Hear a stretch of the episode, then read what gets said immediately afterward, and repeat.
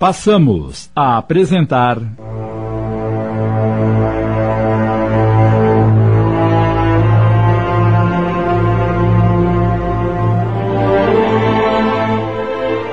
Por que comigo? Obra do espírito Antônio Carlos, psicografada por Vera Lúcia Marinzec. Adaptação de Sidney Carbone.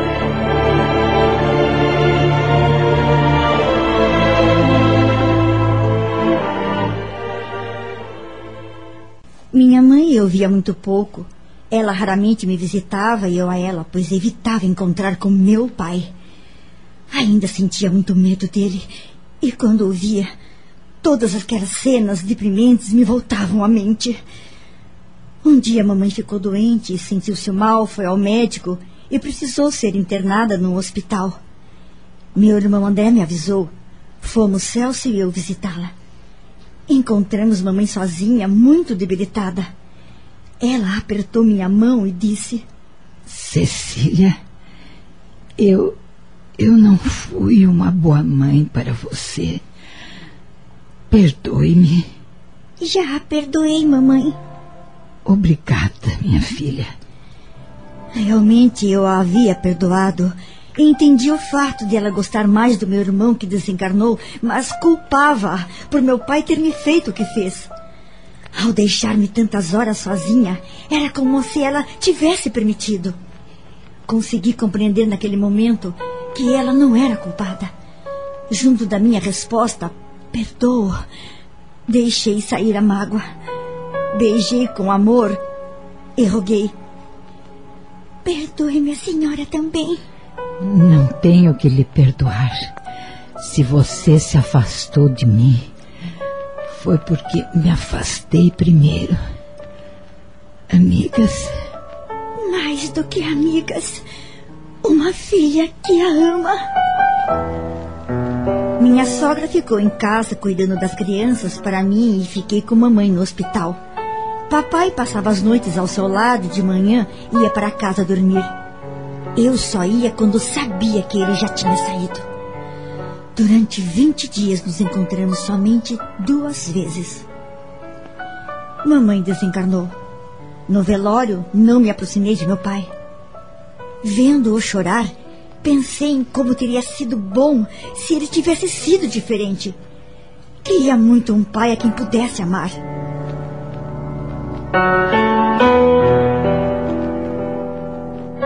Depois de três anos que mamãe desencarnou, meu pai aposentou-se, mas continuou trabalhando até que ficou doente com dores musculares. Enfermo, com pouco dinheiro, ficou sozinho e não estava conseguindo se manter. Um fato inusitado aconteceu. Que fato? Celso é coordenador no nosso centro espírita de trabalhos de desenvolvimentos mediúnicos. Certa noite, uma médium recebeu uma mensagem psicografada e entregou a ele no final dos trabalhos. O espírito lhe aditou, pediu que lhe entregasse. Celso agradeceu, mas não entendeu a mensagem. Trouxe para mim que li e também não compreendi. O que dizia a mensagem? Estava escrito: Não se omita e somente ajude se ele pedir assinava somente um nome que para nós era Oélio. Estava escrito com letras grandes e não dava para decifrar bem se o nome era esse mesmo. Achamos estranho alguém se chamar Oélio. Não demos muita atenção ao recado, mas guardamos a mensagem. Alguns dias depois, meu irmão André me ligou e eu estremeci com o que ele me disse. Tinha resolvido levar papai para morar com ele, pois compadecia-se de sua doença e solidão. Como ele e a esposa trabalhavam o dia todo, achava que papai faria companhia às suas filhas. Dessa forma, nem ele nem elas se sentiriam sozinhos. Eu fiquei tão aflita com a notícia que, na hora, não soube o que dizer para meu irmão. Disse-lhe que precisava desligar, que uma vizinha estava me chamando e que mais tarde ligaria para dar minha opinião.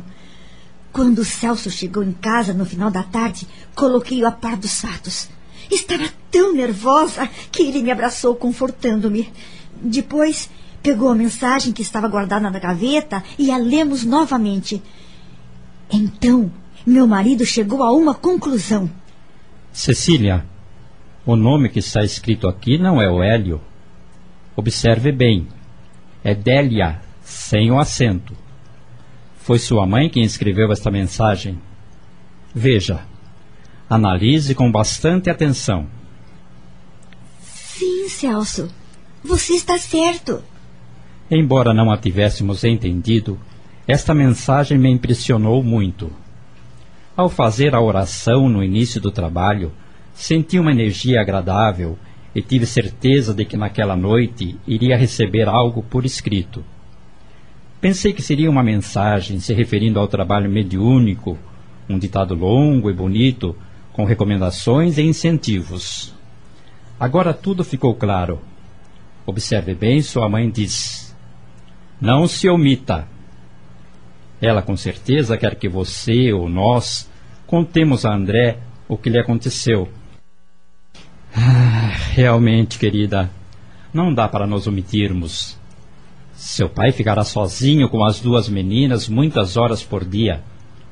André acha que o pai poderá cuidar delas, fazendo-lhes companhia, e sua mãe está preocupada no plano espiritual. É isso mesmo, Celso. O que vamos fazer? Ligue para seu irmão e pergunte se podemos ir à sua casa ainda esta noite. Contaremos tudo a ele. Conhecendo a verdade, decidirá o que deve ser feito. André ficou chocado com o que ouviu e não pôde conter as lágrimas.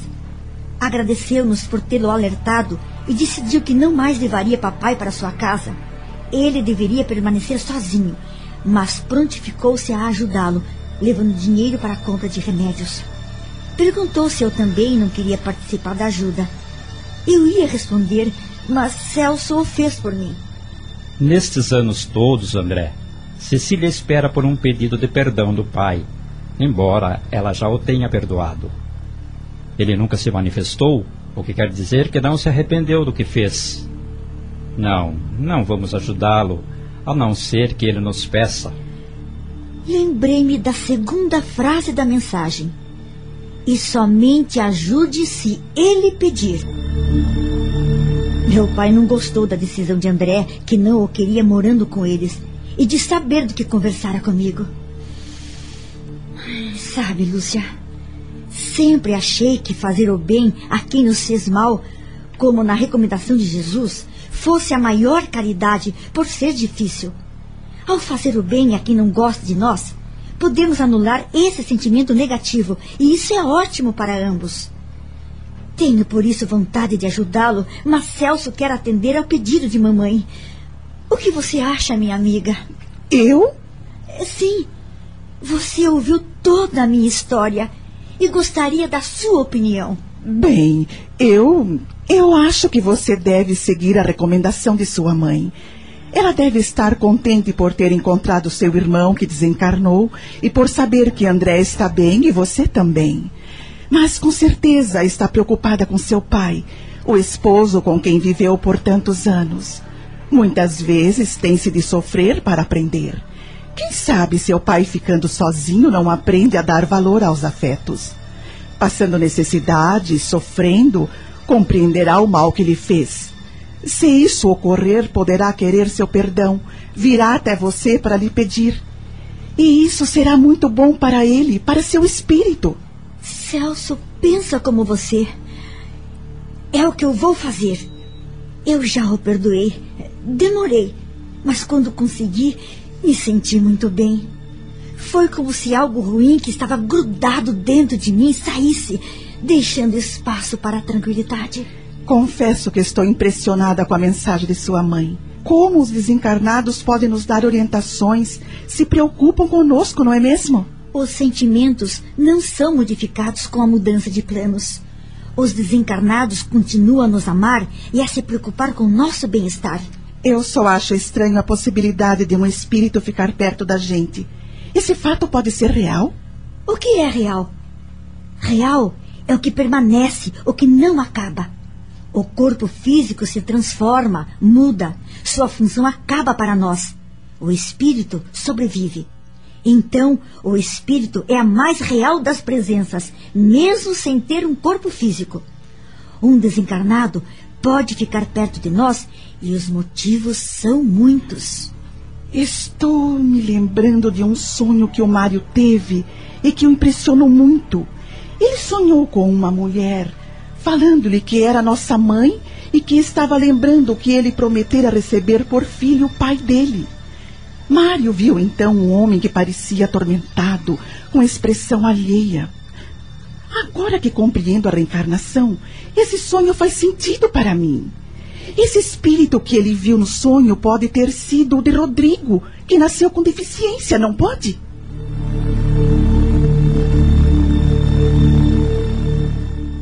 Estamos apresentando.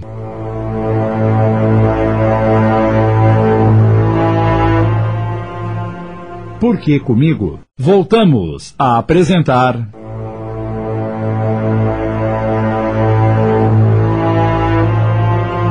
Por que comigo? Adaptação de Sidney Carbone.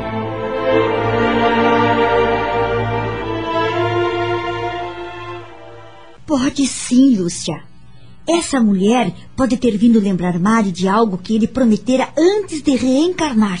Vou confessar uma coisa. Às vezes sinto a presença de um ser querido que me ama e tenta me fortalecer. Parece ser a presença real de um espírito. Será que é a mulher com quem Mário sonhou e que lhe disse ser a nossa mãe? Ela também falou que seria nossa filha. Com a separação, ela deve ter ficado na espiritualidade. Com certeza, Lúcia. Deus não separa quem se ama. O amor é sempre fortalecido. Afetos desencarnados não podem fazer o que cabe a nós, mas estão sempre nos incentivando a caminhar e a fazer o bem. Hoje vou fazer uma oração de agradecimento a esse espírito. Devemos agradecer sempre. Cecília, é, não quero parecer indiscreta, mas gostaria de lhe fazer uma pergunta para que possa entender melhor. É, aprender. Pergunte o que quiser, minha amiga. Você, ao ser estuprada, estava sofrendo a reação de algum erro do passado? É difícil crer que você mesmo, em outras existências, tenha feito algo de muito errado que resultasse nesse sofrimento. Minha amiga, não devemos nos preocupar com o passado. Esse já foi escrito e não muda. Devemos pensar no presente, no que vamos fazer agora e no que podemos mudar para nos melhorar. Para tudo que acontece há um motivo e muitas vezes as coisas ocorrem por várias razões. Ai, bem, chega de tagarelar por hoje. Tenho mil coisas para fazer e você também. Tchau, querida. Tchau, Cecília. Se eu já gostava muito dela, agora, depois que me contou todo o seu sofrimento, admiro-a mais ainda. Que Deus a abençoe. Naquela noite, Lúcia orou e agradeceu ao espírito que a incentivava, dando-lhe coragem. Esse espírito estava ali. Era Doroteia. Fora de fato mãe de Lúcia e a adotiva de Mário. Tinha seu trabalho no plano espiritual, era ativa em sua tarefa de auxílio ao próximo. Vinha sempre que era possível visitar seus afetos. Ouviu toda a história de Cecília e se emocionou com a oração de agradecimento daquela que, na encarnação anterior, tinha sido sua filha, e pensou comovida. Cecília, pela sua experiência, sabe muito bem como ajudar as pessoas que passam por problemas sérios e que querem acabar com eles. Se as pessoas compreendessem como tudo passa, ninguém se suicidaria. A morte do corpo físico não é uma solução para os nossos problemas, porque a vida continua. Cecília conseguiu solucionar seus problemas e Rodrigo, infelizmente, desencarnou. Suicidando-se, agravou seus sofrimentos, tanto que está reequilibrando nessa encarnação o enorme desequilíbrio que provocou em si mesmo. Dorotéia olhou para Lúcia, que deitada esperava o sono chegar, e recordou o passado em que os quatro, Mário, Lúcia, Rodrigo e ela, viveram um período juntos. Lembranças emocionantes vieram-lhe à mente. Eu casei muito jovem com Rodrigo, que tinha uma exportadora, negociava vários produtos, mas o principal era o café. Ágil, inteligente e trabalhador, prosperou muito. Morávamos numa cidade grande, mas tínhamos uma fazenda com criação de cavalos. Era um lugar muito bonito e lá passávamos os finais de semana e as férias escolares com os nossos filhos. Tivemos cinco, quatro meninos e uma menina, Lúcia, a caçula.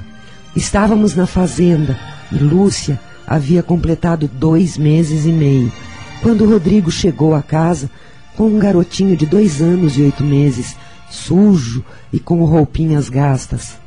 Doroteia, encontrei esta criança na estrada. Estava chorando e com fome. É um menino. Alimentei-o e procurei saber de onde era. Levei-o à casa onde me informaram que morava. Lá encontrei uma senhora, avó dele, que nem tinha percebido que ele não estava em casa. Essa senhora me disse que o pai do menino havia morrido e que a mãe foi embora com um homem e deixou os quatro filhos com ela. Queixou-se de que estavam o marido e ela velhos demais e tinham dificuldades para sustentar aquelas crianças. Olhei para o garoto e fiquei comovido. Nossos filhos têm de tudo. Tem você, que é uma mãe exemplar, eu que trabalho e o sustento. Esse menininho tem privações de tudo e ninguém que o ame. Num impulso, pedi à senhora o garotinho para nós. Ela me respondeu que podia levá-lo, só que me pediu dinheiro. Doroteia, eu comprei este menino. Ele agora é nosso. Vamos cuidar dele, não é? Sim, vamos. Rodrigo fazia o que queria. Nunca me consultava. Era autoritário, mas se preocupava conosco. Sua família sempre estava em primeiro lugar. Ele me traía, mas as outras eram amantes e não teve nenhuma por muito tempo. Tentei achar alguma semelhança do garoto com Rodrigo, mas nada percebi. Achei que aquele garoto era filho dele com uma de suas amantes. Mas se fosse, a criança não tinha culpa. Estava assustada, com medo e maltratada. Cuidei dele com carinho. Chamava-se Mário. Não o adotamos oficialmente. Rodrigo trouxe sua certidão de nascimento e continuou com seu nome. Foi uma festa para nossos filhos, uma criança a mais em nossa casa. Meses depois, Mário já estava totalmente acostumado conosco e chamava a mim e a Rodrigo de mãe e pai. Todos os nossos filhos estudaram, tiveram tudo o que pudemos lhes dar. Eles se davam bem, raramente discutiam. Mário sempre teve muita paciência com Lúcia, fazia tudo o que ela queria. Na adolescência, preocupávamos-nos com essa aproximação. Meu filho mais velho tinha se casado, morava em outra cidade e trabalhava em uma filial de nossa firma. Rodrigo decidiu mandar Mário para lá. Vá, filho, e ajude seu irmão. Três dos nossos filhos trabalhavam com o pai. Somente o segundo continuou seus estudos e formou-se médico. Exercia sua profissão com sucesso. Rodrigo e eu pensamos que afastando Mário de casa, o separaríamos de Lúcia. Ele ficou dois anos na casa do irmão e, quando ia voltar, mandamos nossa filha para um colégio interno para completar seus estudos.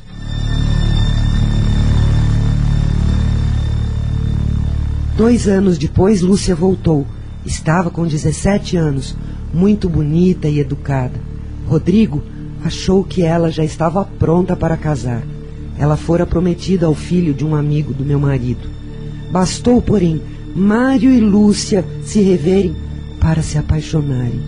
Quiseram ficar juntos, casar. Rodrigo não deixou. Não, não.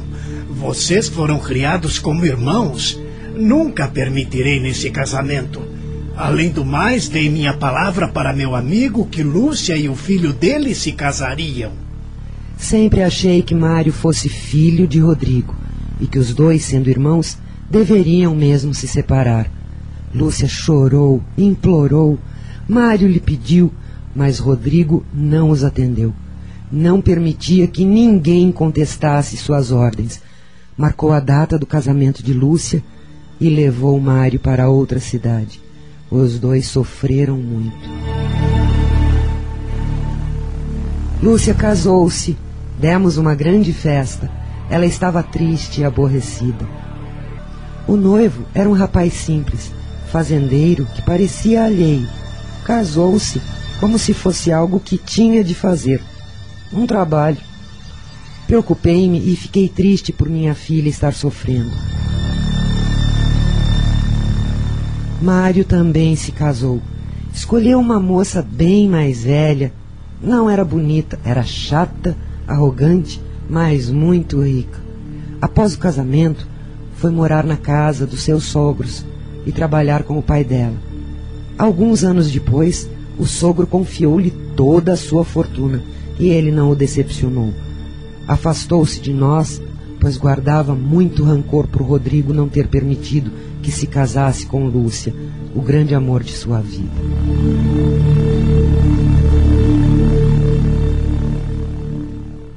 Acabamos de apresentar.